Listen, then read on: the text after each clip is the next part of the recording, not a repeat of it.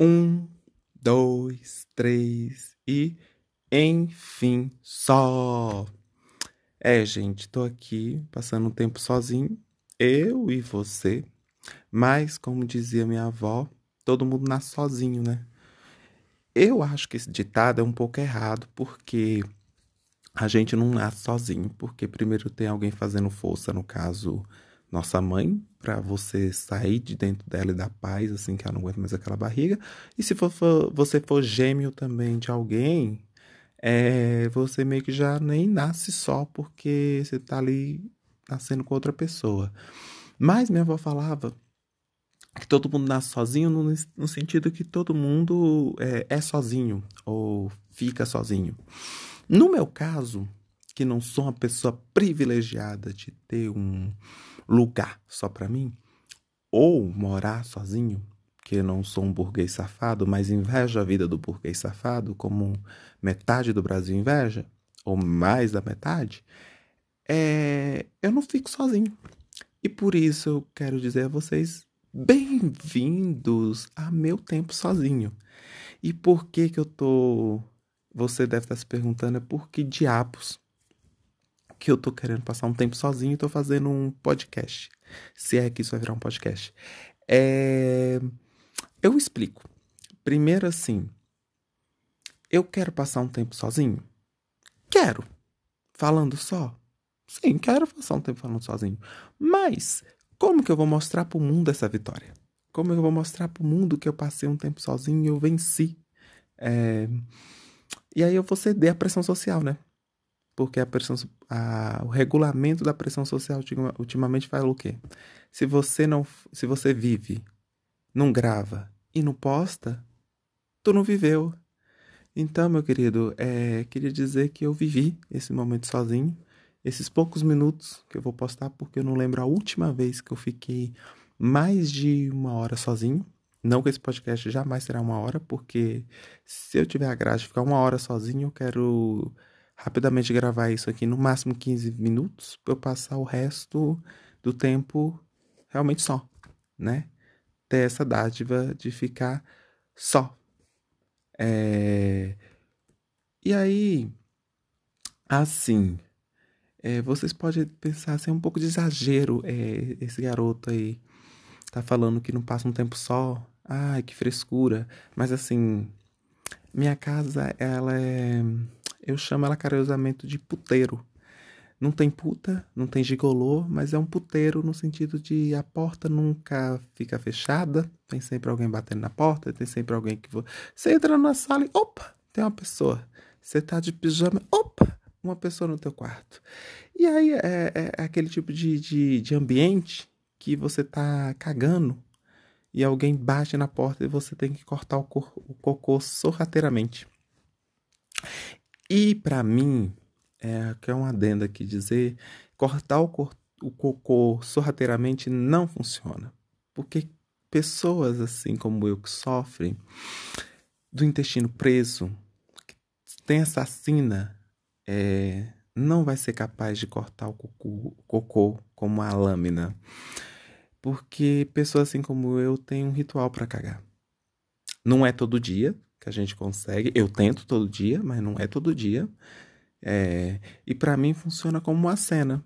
Como uma cena no sentido assim, não que seja uma cena, mas na minha cabeça é uma cena de novela. É emocionante como cena de novela e cena de novela do primeiro capítulo, quando assim geralmente tem o, o a mãe do protagonista tá dando a luz ao protagonista, sabe, da novela. E aí aquela mulher barriguda numa casa no meio do, do nada, a luz de vela, a luz trêmula, e aquela pessoa é, e a, e a, e a mãe do protagonista sentindo a dor do parto, e às vezes tem até uma chuva, uma coisa, e ela tá sofrendo no parto. E aí o banheiro é o estúdio.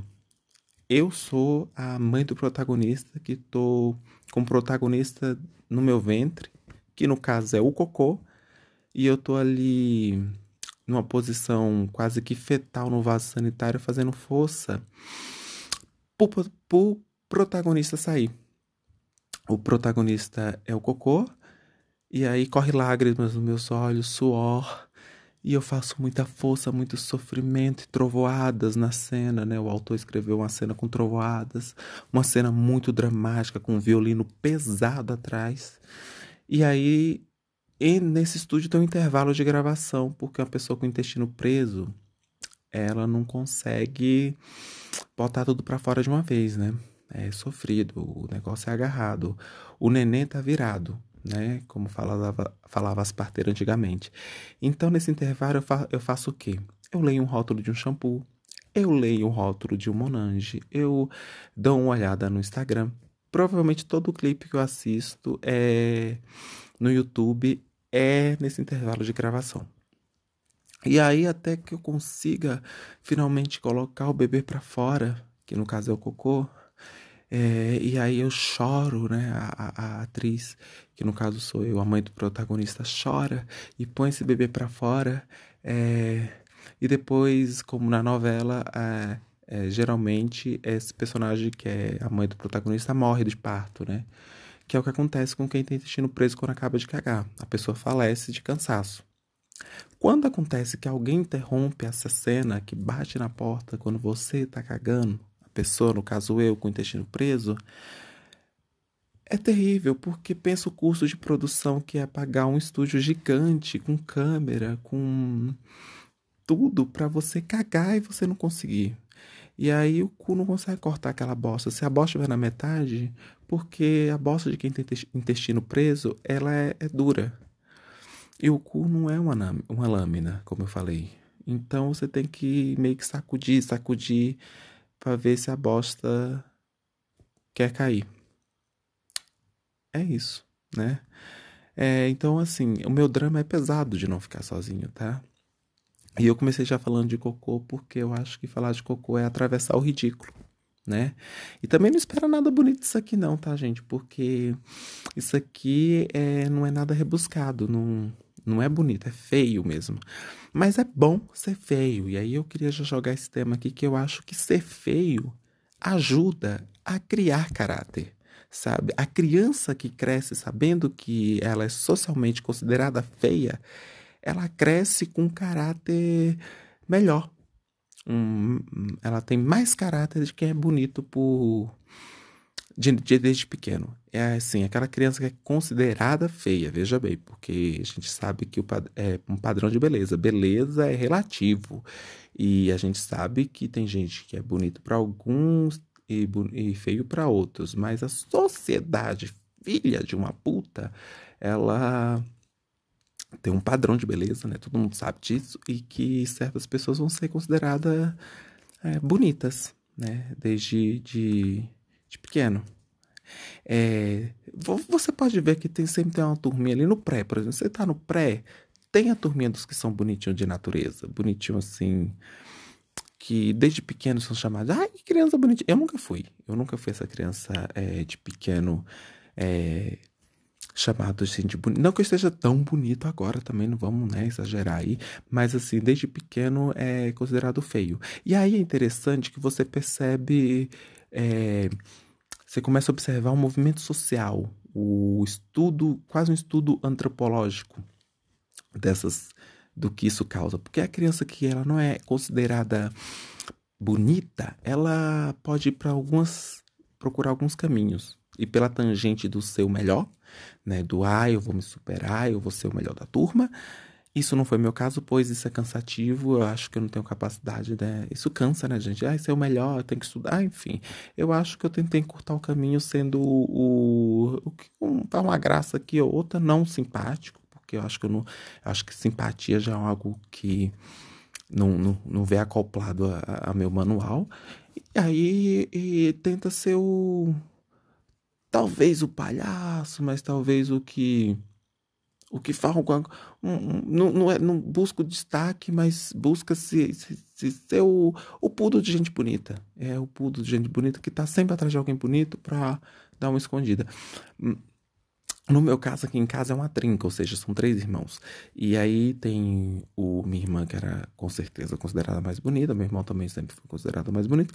E eu, digamos que eu fui considerado o mais espirituoso. Era assim.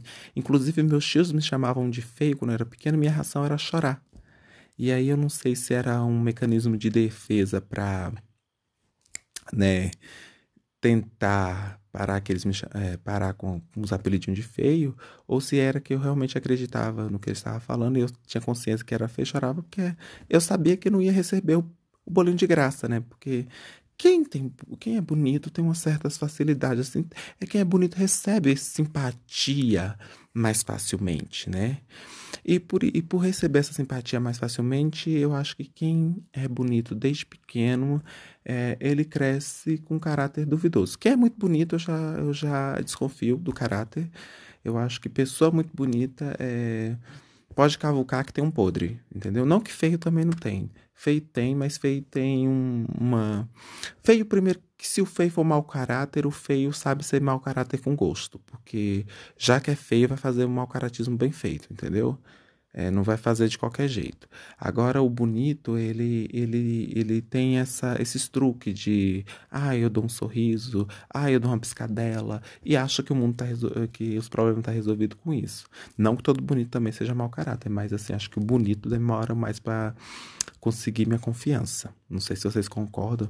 E e eu lembro também que essa história de ser feio, eu tinha uma birra muito grande da história do patinho feio. Odiava essa história do Patinho Feio. E assim, no dia que, que, que eu. Caiu a ficha para mim da história do, do Patinho Feio, do plot da história do Patinho Feio, que eu fiquei muito puto, que eu falei, como que alguém contava essa história na escola pra gente? É, pra, que eu acho que a professora conta para dar esperança pro feio, né? Essa história pra criança feia. Falar, olha, vai se resolver. Mas não vai. E eu te conto por quê. Ó, o momento lúdico agora. Plim, historinha de criança.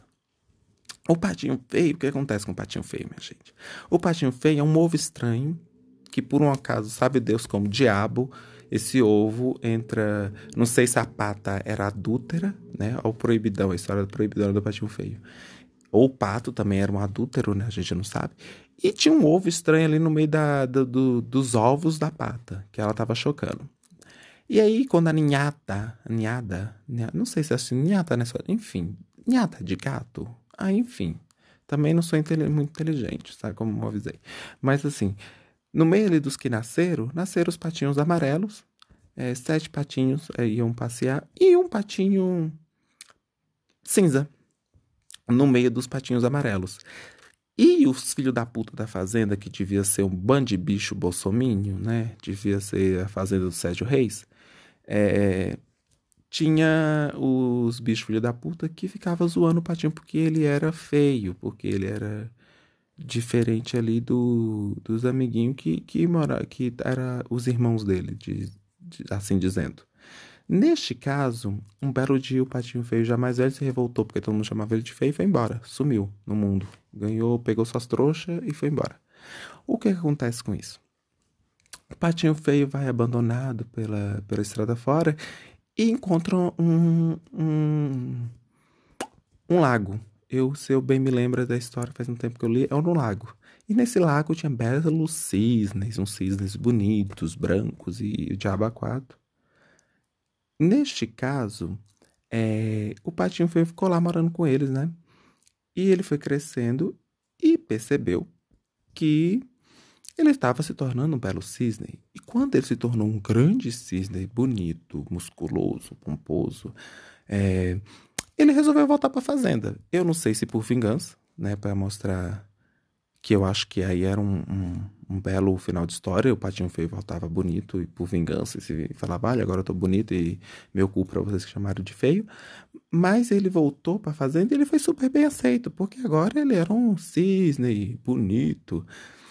O que me leva a pensar que não é uma história que tem uma moral, é, uma fábula que tem uma moral bacana, porque eu, foi como se o patinho fez saísse, entrasse numa academia, fizesse uma renoplastia, uma uma harmonização facial ou algumas harmonização facial, trocasse de corpo, porque ele era cinza e ele voltou branco, e é, aí ele seria aceito. Ou seja, o feio pobre não tem chance de, de, de sair, fazer uma harmonização facial e voltar, tá?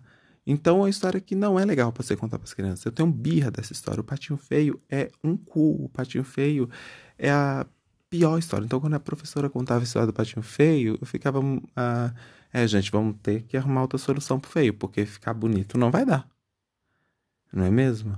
É... E aí, eu queria dar uma dica aqui para você que não sabe que. Para você que tem dúvida, apesar de eu achar que a pessoa que é considerada socialmente feia nunca tem dúvida, ela sabe. É... De, é, de saber identificar quando você é considerado socialmente feio. Por exemplo, no meu caso, tem umas coisas que ajudam bastante.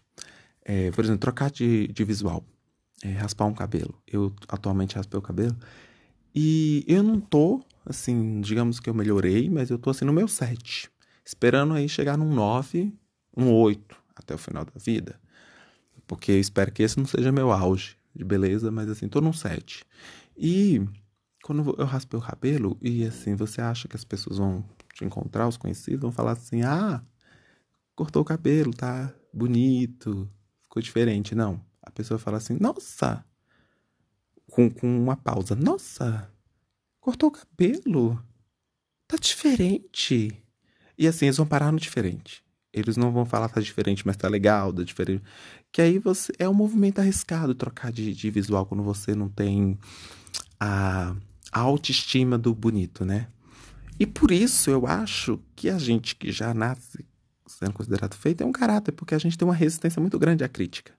A gente sabe resistir à crítica que vai vir.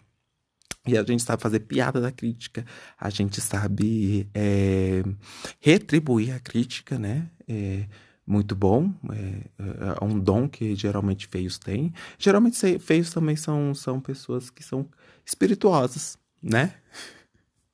E, e assim, eu acho que gente bonita, ela tem, eu tenho uma dificuldade, gente bonita pra, pra, pra me tomar. Gente bonita, pra mim, gente bonita já, já tem um pré-requisito a ser mau caráter. É...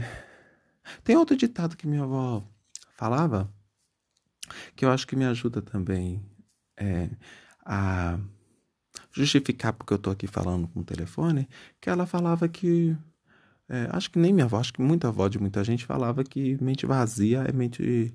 é oficina do diabo. E aí, gente, isso me pegou pensando nisso, que mente vazia oficina do diabo, eu tenho que ocupar minha mente, porque a minha mente tá é, vazia. E aí, se o diabo ocupar aqui, ele vai ficar muito tempo. Ele ficando muito tempo, vai caracterizar que ele tá com um, emprego, um emprego fixo. E aí eu teria que assinar a carteira do diabo. Infelizmente, se nem o Paulo Guedes está assinando carteira e tá. que é ministro da Economia está criando emprego para a gente, não sou eu que vou estar tá podendo criar um emprego para o diabo. É, ainda mais na minha mente. Que é que eu não tenho condição, né? Eu não tenho condição mental, eu não tenho condição financeira de arcar com um funcionário. Ainda mais sendo o diabo, que com certeza é um funcionário caro. É um funcionário que cobra muito é, é muito alto salário, é muito alto os, as exigências, né? Então, é, infelizmente, eu vou ter que sobrecarregar meus neurônios para não empregar o diabo. É, eu vou ter que, que fazer eles funcionarem, é, lotar minha cabeça de coisa, para o diabo não ficar empregado, para eu não assinar a carteira do diabo. E é bom vocês já saberem também que nessa história que meus neurônios estão é, sobrecarregados. E vocês não esperarem muita coisa disso, porque não esperar uma, uma coisa rebuscada, uma coisa profunda, porque isso aqui é feito por uma pessoa rasa, uma pessoa totalmente limitada, uma pessoa que não tem é, embasamento. A palavra é essa, sem total embasamento. Sem nenhum embasamento. Sem total embasamento, acho que é um pouco errado, mas sem nenhum zero embasamento, zero credibilidade. Mas pode ser que seja divertido. Mas também, um, algo que é divertido, acho que não precisa ser, ser dito que é divertido, apenas é divertido. Então vamos ver aí se vai ser divertido ou não. É, isso está saindo da cabeça de alguém que está gravando num celular, é, debaixo de um cobertor para não fazer muito barulho, para não acordar alguém do lado do quarto ao lado e vir para cá e acabar com o tema do podcast que é ficar sozinho, né? Então, acho que, é, acho que é isso, gente. Acho que é isso. É confie. Não confia no patinho feio, no sentido assim, do patinho feio que ficou bonito, não confia. E não confia em gente bonita, tá? Eu acho que a lição do, do desse piloto, desse teste, é não confia em gente bonita. Tá bom? Talvez a gente volte por aí. E aí, os outros episódios, eu acho que eu penso em algo menor e é com a linha de pensamento mais objetiva, mais. É pontual, né? Mas eu acho que para descarregar esse primeiro momento sozinho, acho que ficou legal. Então é isso, gente. Obrigado para as duas pessoas que talvez tenham escutado isso ou não, se alguém tem escutou isso ou não. Se escutou só no começo e não chegou no fim, deixo aqui meu agradecimento, mesmo você não escutando. É... E é isso. Obrigado por ter ficado um momento sozinho comigo. Aliás, eu tô falando o tempo todo um momento sozinho, um momento sozinho, mas o, o nome do negócio aqui é um tempo sozinho, né? Então, obrigado por esse tempo sozinho, tá? E até a próxima. Vamos ver quando eu volto. Se eu volto. Obrigado.